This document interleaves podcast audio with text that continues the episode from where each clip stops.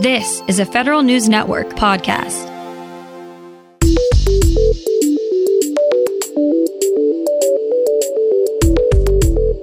Coming up on today's federal newscast, the Thrift Savings Plan is forced to take a pretty drastic measure due to congressional inaction. Health and Human Services will head back to the bargaining table for union negotiations. And the Army is getting into the international vaccine distribution game. These stories and more in today's federal newscast.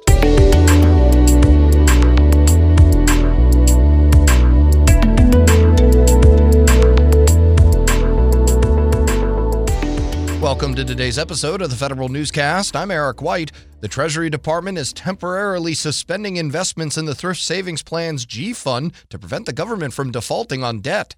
We get more on that from Federal News Network's Nicole Ogrysko. Congress hasn't raised the debt limit or passed a suspension of the current one by the recent deadline, so the Treasury Department is reviving emergency measures that it last took in 2018. Federal employees' TSP accounts aren't affected, and TSP participants who are invested in the G Fund won't lose anything during this time. The TSP says G Fund account balances will stay the same as if they were invested in Treasury securities as normal. Nicole Ogrysko Federal News Network. The Justice Department has major deficiencies in how it manages its human resources efforts. That's according to a report from the Office of Inspector General. The IG found that the Justice Department Management Division has not followed Office of Personnel Management policies for its direct hiring authority, internship programs, and veteran hiring. The report also noted that DOJ has not reviewed its HR guidelines on a timely basis, leading to policies that contradict or supersede each other. The IG recommended DOJ put its HR policies in a centralized online location, something that the department currently lacks. The Department of Health and Human Services agrees to reset labor relations with the National Treasury Employees Union. HHS says it will recognize the 2010 contract it signed with NTEU until the two parties can negotiate a new agreement. HHS is the latest agency to restore collective bargaining under President Biden's executive order, but things aren't so smooth at all agencies. The American Federation of Government Employees has 14 outstanding unfair labor practice complaints with the Education Department. The Federal Labor Relations Authority ordered the two parties to a hearing in the fall if they can't settle their legal challenges by then. The Postal Service sees an uptick in employees in quarantine. Federal News Network's Jory Heckman has more. USPS is setting its own rules on masks and vaccines apart from the rest of the federal workforce. But data from the American Postal Workers Union shows a nearly 30% increase in employees who've had to quarantine over the past month. APWU says USPS unilaterally lifted its mask mandate for fully vaccinated employees last month without input from the union. An administration official says USPS workers aren't required to get vaccinated, but are strongly encouraged to do so. Jory Heckman, Federal News Network. The Army awarded Pfizer a $3.5 billion contract this week to produce half a billion COVID 19 vaccines to send abroad as international donations. The massive contract was awarded from the Army's fiscal year 2021 research and development budget. The Biden administration says it will start shipping the Pfizer vaccines to 100 low income countries later this month. The U.S. has already sent more than 110 million doses to more than 60 countries, according to the White House. The Defense Department is trying to bring more attention to its civilian employees. Federal News Network Scott Maucione reports. Airmen sometimes look at their phones or zone out during training. That's not ideal for retaining information, especially when it comes to information about sexual assault and harassment prevention and response. The Air Force is piloting a program that uses virtual reality where airmen talk to actors in a virtual setting. Carmen Schott, a program manager at Air Mobility Command, says the experience really takes airmen in. Very realistic. If you look around, you can see everything behind you on the floor. It's just very real. Scott Maucione, Federal News Network. The Pentagon has shed a little more light on who's running its top acquisition office. DoD says Paul Kramer is now performing the duties of Deputy Undersecretary of Defense for Acquisition and Sustainment. Kramer moves into that slot from another temporary position. He had been performing the duties of the Assistant Secretary of Defense for Sustainment. DoD previously announced Gregory Kausner is performing the duties of the Undersecretary position. As of now, all five Senate confirmed positions in the Acquisition and Sustainment Office are filled by acting career officials. A grassroots effort of airmen ended up in substantial change within Air Combat Command. Women civilians will now be compensated for taking breastfeeding breaks, and airmen may now store Bluetooth enabled breast pumps in secure facilities. The idea came from a female airman who submitted an administrative package to the command. The Air Force says the policy will reduce the likelihood of losing qualified airmen.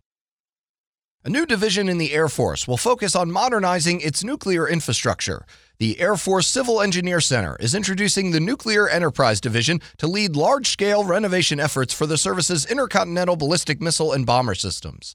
The division will coordinate with the Air Force Global Strike Command and Air Force Installation and Mission Support Center to design new launch facilities, control centers, and weapon generation facilities. The Installation and Mission Support Center is managing over $12 billion in investments to advance these projects.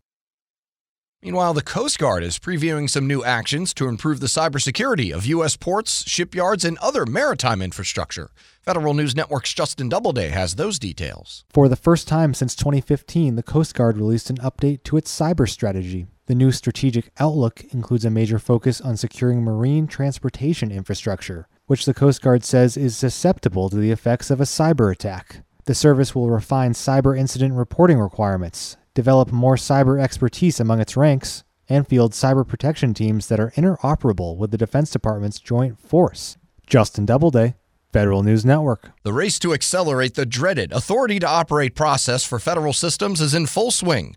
The Centers for Medicare and Medicaid Services has five projects looking at this complex and time consuming process. One of those is focused on creating a reusable library of components, each focused on a specific security control. The FedRAMP program is developing software to make transferring data happen more seamlessly. FedRAMP also will release new details for how vendors and agencies can create automated validations for cloud services. The authority to operate, or ATO, ensures systems are secure, but also can add significant time to launching new capabilities. Another week, another change for NITAAC's $50 billion IT services and software procurement. Here's Federal News Network's Jason Miller. Amendment 9 of the CIO SP4 procurement makes three major changes for contractors bidding on this troubled multiple award contract. First, bids are now due August 20th, an extension of two weeks. Second, NITAC tried to clarify the subcontracting rules. Now, small business primes must more specifically say what services they will provide versus just saying they'll do 51% of the work. Finally, NITAAC updated the self scoring sheet to clarify that vendors should only count points based on obligated dollars and not total value awarded for previous contracts. Jason Miller, Federal News Network. And the IRS is showing progress from its ongoing six year IT modernization effort. Deputy Chief Information Officer for IT Operations, Kaschit Pandya, is accelerating a push to digital services and wean itself off paper. Pandya says the IRS now runs a bot to ensure vendors are compliant with their taxes before awarding contracts. He says work used to take an employee three days, but only takes the bot five minutes. You can find more information about these stories at federalnewsnetwork.com, search Federal Newscast, and subscribe to the Federal Newscast on Podcast One or Apple Podcast. I'm Eric White.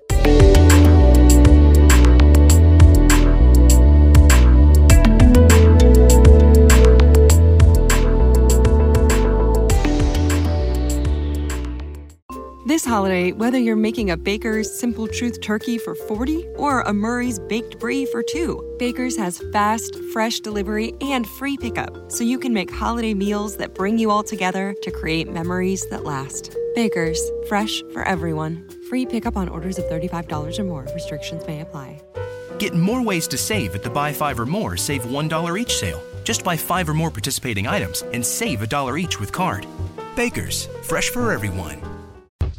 The Venture X card from Capital One gives you more of what you love, like premium travel benefits and access to Taylor Swift tickets. Oh, I do love her. Earn five times miles on flights and 10 times miles on hotels through Capital One Travel. Enjoy your stay in Suite 13. Whoa, 13? That's Taylor's lucky number. Plus, get access to Taylor Swift The Eras Tour, presented by Capital One. Maybe I'll see you there. The Venture X card from Capital One. What's in your wallet? Terms apply. See CapitalOne.com for details.